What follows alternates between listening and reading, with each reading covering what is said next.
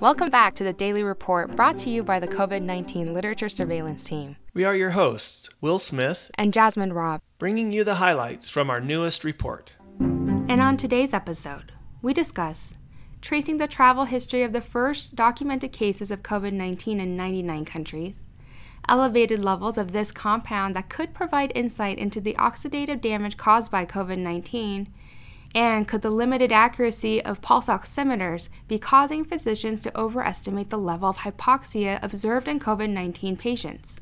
So let's get started. The report for August 5th, 2020. Epidemiology. Investigators at the CDC performed an analysis of COVID-19 cases from early in the pandemic and found that among the first cases reported in each of 99 countries, 60% were individuals with a history of travel to China, Italy, or Iran. Understanding the pathology. A retrospective study conducted in Spain found that a cohort of 134 COVID-19 patients had significantly elevated levels of uroporphyrin I, coproporphyrin II, and coproporphyrin III when compared to patients with COVID-19 negative pneumonia. These findings provide evidence to suggest that the accumulation of these markers may exacerbate heme shortages while also promoting oxidative damage and mitochondrial dysfunction in these patients. Transmission and prevention. A literature review by authors at Johns Hopkins and the University of California argues that wearing masks reduces disease severity by reducing the viral inoculum exposure of the wearer.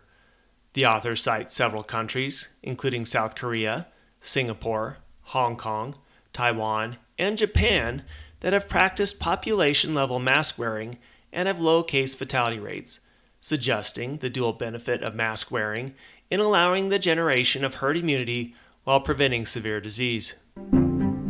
Management.